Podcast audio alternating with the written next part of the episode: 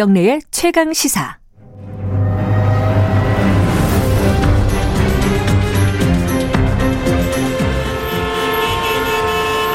GPS가 연결되었습니다. 김경래의 최강 시사. 여의도 신호등.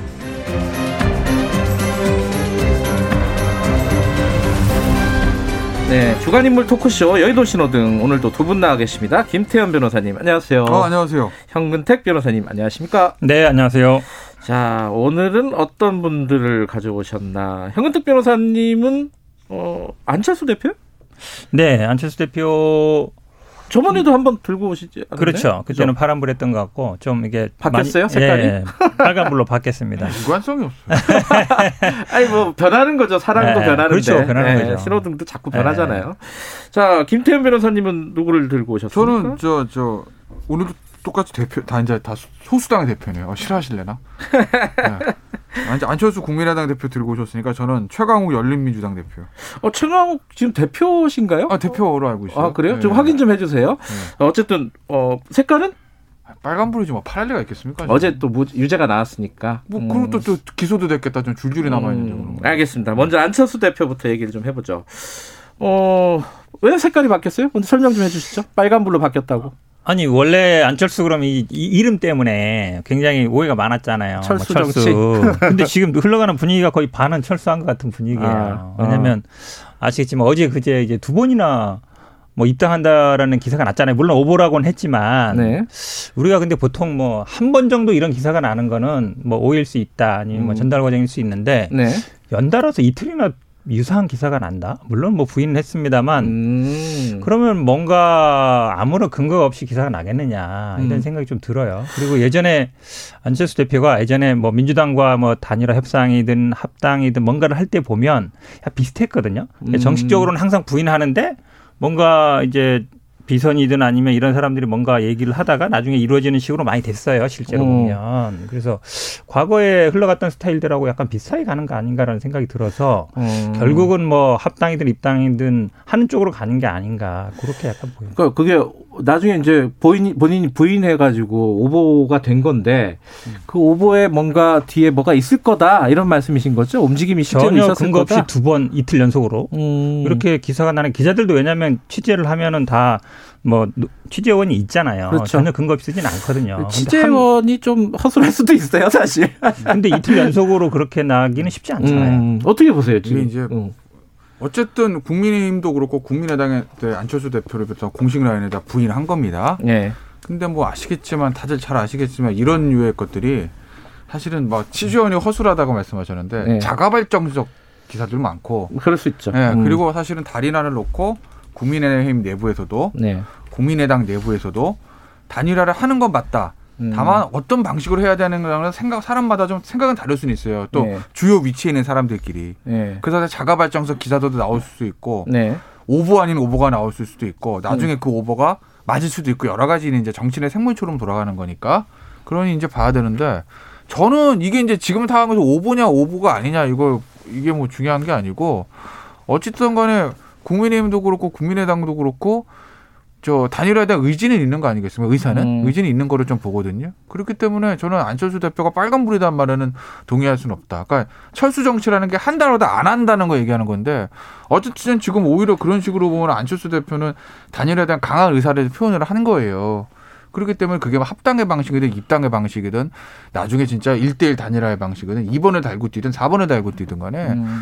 어쨌든 야권 단일 후보가 되겠다는 의사는 계속 표현한 거니까 단일화 의지를 표현한 거니까 저는 뭐 굳이 빨간불을 보지는 않아요. 예, 형은특 변호사님. 어, 떤 변수가 또 나왔냐면 어제 김종인 비대위원장이 뭔 얘기를 했냐면 금태섭과 3인 경선을 하겠다예요. 그러니까 우리 당 먼저 뽑고 예. 그다음에 안철수랑 1대1로 하는 게 아니고 금태섭 위원하고 또 김종인 비대위원장은 가깝잖아요. 음. 그러니까 3인 한다는 거예요. 그러니까 안철수 대표 입장에서는 최악이죠. 왜냐하면 아하. 지지율이 겹치잖아요. 합치죠. 예를 들어서 아, 약간 중도. 그렇죠. 예. 안철수 대표의 최상의 시나리오는 지금 현재 국민의힘에 들어가서 여러 명 하고 이- 하면 무조건 이기는데 음흠.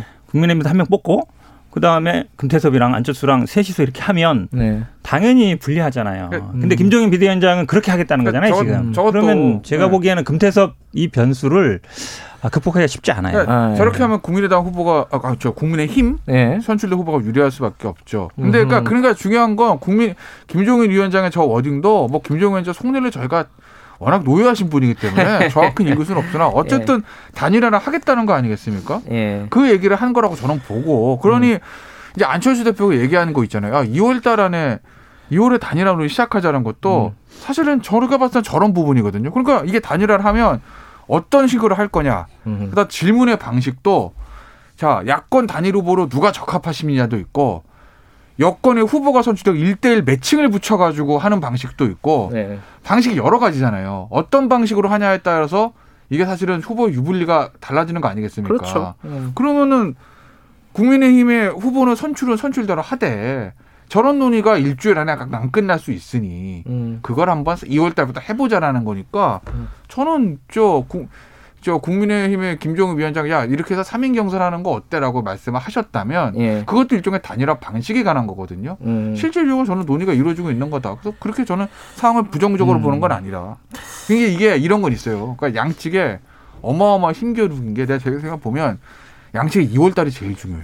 음. 왜냐면 3월은 어차피 단일화하고 그다음에 본선이에요. 지금 1월, 12월은 안철수 대표의 달이었어요. 왜냐면 본인이 먼저 음. 딱 치고 네. 나왔으니까.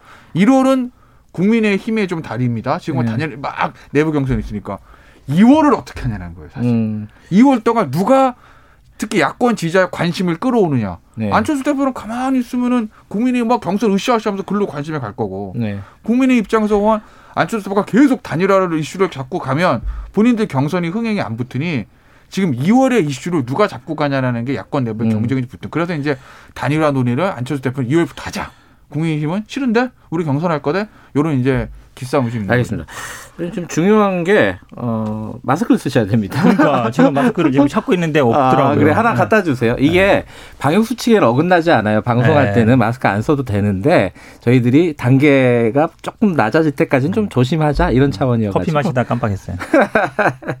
그 근데 지금 말씀하셨듯이 뭐 2월이 중요하다. 그게 음. 좋은데 이 얘기가 해결이 안 되고 뭔가 매듭이 안 지고 계속 한이 많이 한이 많이만 싸우고 있다면 은 나중에 이 안철수 대표가 그 얘기했잖아요. 피곤해진다. 피- 국민들이 피로감을 느낀다. 이거 어떻게 보십니까? 벌써 피곤해지고 있죠. 아, 벌써 피곤하세요? 예, 저도 방송 나와서 얘기하는데 아니, 진척이 없잖아요. 네. 예를 들어서 얘기에 재미가 있으려면 뭔가 룰을 얘기를 한다든지 아니면 네. 뭔가 진척이 돼야 되는데 똑같은 얘기만 하고 있는 거거든요. 유일하, 마스크 쓰고 얘기하세요. 그러니까 네. 유일하게 달라진 거라고는 뭐 입당하냐라는 기사나 아니면 뭐 지금 음. 삼, 뭐 금태섭 의원도 한다 이 정도인데 네. 제가 보기에는 뭐 그- 그냥 김종인 비대위원장하고 안철수 대표 간의 어떤 개인적인 그 관계로 봤을 때 쉽지 않은 국면으로 가는 것 같아요. 그 희망사가 자꾸 얘기하죠. 아니 얼마나 얘기하는 거죠. 예, 예. 어, 이- 싶겠다. 아니 근데 뭐가 되는 게 없잖아요. 되는 게. 아니, 진척이 있어야지. 아니, 이 예, 정도면 진척 얘기가 자, 오가는 거 자체가 아니 본인이 만약에 거지. 그러면 안철수 대표라고 생각해봐요. 금태섭하고 여기 당 후보랑 삼자 간의 경선하자 그러면 하겠어요? 그건 뭐알 수가 없지. 나는 안철수 대표가 아니니까. 뭐 안, 안 대표한테도 뭐 않고. 아, 할 없지. 얄미워. 당연히 불리한 건데. 저기 그 입당을 할까요 안 할까요? 그 저기 나중에 이제 따로 뽑아가지고 어 단일화 경선을 또 하는 건지 아니면 입당을 할, 하게 될 건지 요거만 예측 한 마디씩 듣고 넘어가죠. 봐요. 그러니까 실제로는 입당인데 형식은 합당 형식을 취할 거다. 어, 어떻게 보세요? 아니 하면은 합당이겠지. 합당. 입당은 어, 아니죠. 어. 당 대표가 탈당하고 어떻게 입당을 해요? 하면 당대당 합당인? 거지. 만약에 어. 방식 한다면. 근데 그거는 가능성이 어떻다고 보세요? 합당이요? 예. 글쎄, 전 아직은 좀 좀 아직은 이르다. 같은데. 음, 어. 알겠습니다. 그 다음으로 얘기로 넘어가죠. 최강욱 대표님 맞습니다. 제가 딴 사람하고 헷갈렸나 봐요. 죄송합니다. 최강욱 열린민주당 대표 빨간불 선거 때문인가요? 어제 그것만 가지고 하신 말씀이세요? 아니, 어제 선거뿐만 아니라 또 기소된 것도 있으니까. 사실 아. 어떤 의미에서 뭐 기소된 게 더 좀 더더 실제로 저더 어려 어려워질 수가 있죠 정치 인생. 기소된 게 그 채널 A 사건이죠? 예, 예, 예. 어. 채널A 사건에 관련해 가지고 페이스북에 글을 썼는데 예. 처음에 PM, 저 MBC에서 채널A 저 검언 유착 의혹 보도 예. 나온 이후에 이게 그 채널A의 이모 기자하고 예. 이모 기자가 저지 감옥에 있는 이철 씨한테 한 얘기다. 예. 그럼 녹취록이다. 녹취록 내용이다. 하면서 쫙 글을 썼는데 맞는 얘기 대부분 맞았어요. 예. 근데 거기서 제일 중요한 부분 예를 들면 이모 기자가 저 누구야 저기 지무 이, 저 이철 씨한테 가가지고 야 당신은 유시민 이사장에 대해서 불어라. 그래서 음. 유시민 이사장 쉽게 얘기하면 잡으면 우린 준비 다 돼 있다. 뭐 네. 집이고 노무현 재단 이사 재단 이거 다 압수수색 들어갈 거다. 그런 얘기를 했다. 음. 사실 그런 얘기 한 게 맞으면 진짜 이거는 뭔가 유시민 이사장을 잡기 위해 가지고 이모 기자가 이철 씨한테 계속 추파라 던진 거잖아요. 네. 그런 내용이 있다라고 그냥 단정적으로 썼는데 없어요. 음. 그 허위사실 유포에 한 명예훼손. 근데 이제 그러면 지금 어, 유죄 판결 난게 1심에서 난 게 하나 있고 이건 허위 인턴 확인서 뭐 써줬다 뭐 이거고 그렇죠, 예. 지금 이제 명예훼손은 지금 어, 기소를 어, 했죠 이미 했죠. 어, 기소를 하, 하는 네. 거고 한 그- 거고. 네. 그저께 기소했고 1심 선고는 이제 어저께 난 거고. 저. 자 이제 기소된 거는 뭐 이제 진행되는 네. 거 봐야 되는데 일단은 그 1심 판결 난 거 이거 2심에 이 두 분 다 변호사니까 2심 2심에서 뒤집어질 수 있겠어요? 이게 지금 굉장히 반발했잖아요, 최강 그렇죠. 변호사는. 어, 아, 저는 가능성이 네. 있다고 봅니다. 이게 지금 뭐 말씀하신 것처럼 허위 인턴서를 작성해서 발급해 준 걸로 기소된 게 아니고요. 네. 그거는 죄가 안 돼요. 사무소기 때문에. 아. 사무소는 내용이 뭐 문- 잘못됐다고 해서 처벌 안 합니다. 네. 그걸 이용해서 입시에 이용하는 걸 알고 음. 어, 업무 방해 그러니까 입시 음. 업무 방해에 대한 공범이다 이거거든요. 네. 어, 근데 사실은 물론 뭐 업무 방해 자체가 뭐 꼭 실현돼야 되는 건 아니지만 예. 어, 어, 로펌의 어떤 인턴 확인서가 이, 세- 이 조국 전 장관 아들이 어디 들어갔냐면 처음에 고대 일반대학원, 네. 그다음에 연대 일반대학원, 뭐 정외과 들어갔는데 제가 일반대학원을 폄하하는 건 아닌데요. 보통 대학원 입시가 물론 대입 입시처럼 그렇게 치열하진 않아요. 뭐 근데 또 로스쿨- 상대적으로는 그렇죠. 그렇죠. 음. 그다음에 로스쿨, 아, 로스쿨 아니라 로펌의 인턴 확인서가 네. 예를 들어서 로스쿨을 들어간다. 이럴 음. 때는 중요한 요소가 돼요. 음. 근데 일반 대학원 아마 정액 거로 알고 있는데 여기 들어갈 때 로펌에서의 어떤 인턴 확인서가 입시에 어떤 영향을 미칠 수 있느냐. 음. 저는 그거 자체가 좀 의문이에요, 사실은. 어허. 경쟁이 그렇게 치열하지 않거든요. 네. 그리고 대부분 뭐 아마 정원이 미달되는 경우도 있어요. 연대는 음. 아마 그렇다고 얘기는 잘 네. 들었는데 그런 얘기 본다 그러면 네. 이 인턴 확인서를 허위냐 아니냐 이게 초점이 맞춰져 있는데 그게 과연 입시에 쓰려는 어떤 공범이냐 그다음에 음. 그게 실제로 어떤 입시에 영향이 있느냐 이런 부분에 대해서 저는 의문을 갖지 않을 수 없어요. 아, 말씀하시고 싶어가지고 지금. 우리 형 도와주려고 자꾸 예, 자꾸 도와주려고 내가 이제 말을 끊으려고 그러는 거예요. 이제 나중에 네. 이제 말이 다 남으니까 아. 위에서 그런 거지. 위에서. 이게 조국 전 장관 딸 예. 조, 조, 이름 얘기해도 되는 건가요? 다 나왔어요. 뭐, 뭐 굳이 얘기 안 해도 돼요. 네, 조모양 네. 처음에 그 뭐 표창장이 뭐니 했을 때도 다 저런 얘기들을 막 이제 민주당 쪽에서 많이 하시는데 아, 영향이 이게 뭐 이걸 가지고 영향을 끼쳤겠어?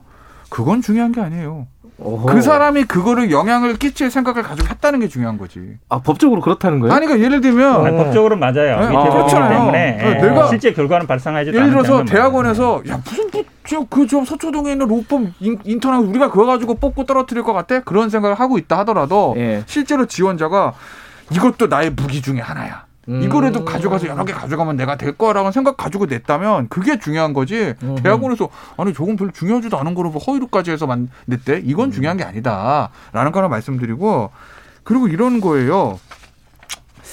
그 보면은 중요한 건 이제 허위 사무소가 중요한 게 죄 자체는 위계한 업무 네. 방해니까 결국에는 저 최- 최강욱 대표가 그걸 만들어주면서 이걸 어디다 쓰려고 그랬대? 이걸 알았냐 몰랐냐냐거든요. 음. 근데 언론 보도 보면 문자 메시지가 공개됐다는 거잖아요. 정경심 교수하고. 아하. 아 이거 아 이거 저 아들 오랜만에 목소리 보니까 좋더라. 그러면서 예. 뭐 이거 가져가면 잘 될 겁니다. 응, 고마워. 이게 뭐 연대 고대용 이렇게 했다는 거잖아요.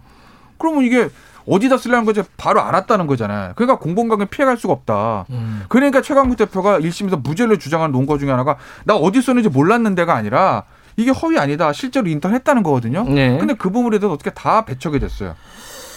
그러니까 허위에 대해서 되게 엄격하게 보는 거죠. 음. 그러니까 예를 들면 1심의 저딸 정경심 재판 때 보면 그 서울대 공익인법센터 예. 그거 갔다 안 갔다에 대해서 간 건 맞는 것 같아. 1심 음. 재판부도 예. 갔는데 야 그 인권법 활동한 게 아니라 마지막에 밥 먹으러 갔자 이거거든요. 음, 뒤풀이 같다. 네. 음. 그러니까 그걸 되게 엄격하게 보는 거지. 그렇다고 보면 이 아들의 문제도 제대로 우리가 그 펌에 와서 일하는 게 아니라 뭐 주말에 잠깐, 저녁에 잠깐 이거라는 거거든요. 네. 그러니 그거를 인턴 하기로 한 거로 볼 수 없다는 게 알겠습니다. 그 이 얘기는 뭐 근데 지- 시- 실제로 잠깐 네, 얘기하면 한마디만, 예.